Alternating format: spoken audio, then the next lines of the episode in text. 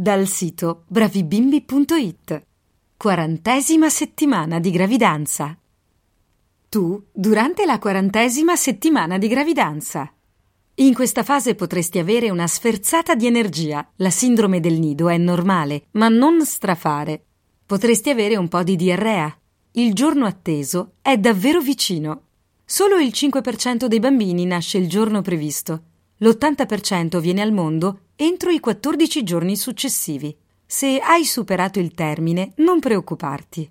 Le contrazioni si fanno dolorose.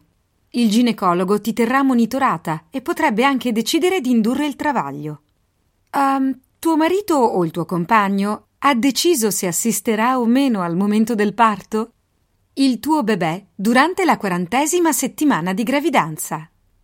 Il bambino adesso è lungo 55 centimetri. Lo sentirai scalciare contro le costole a destra e a sinistra.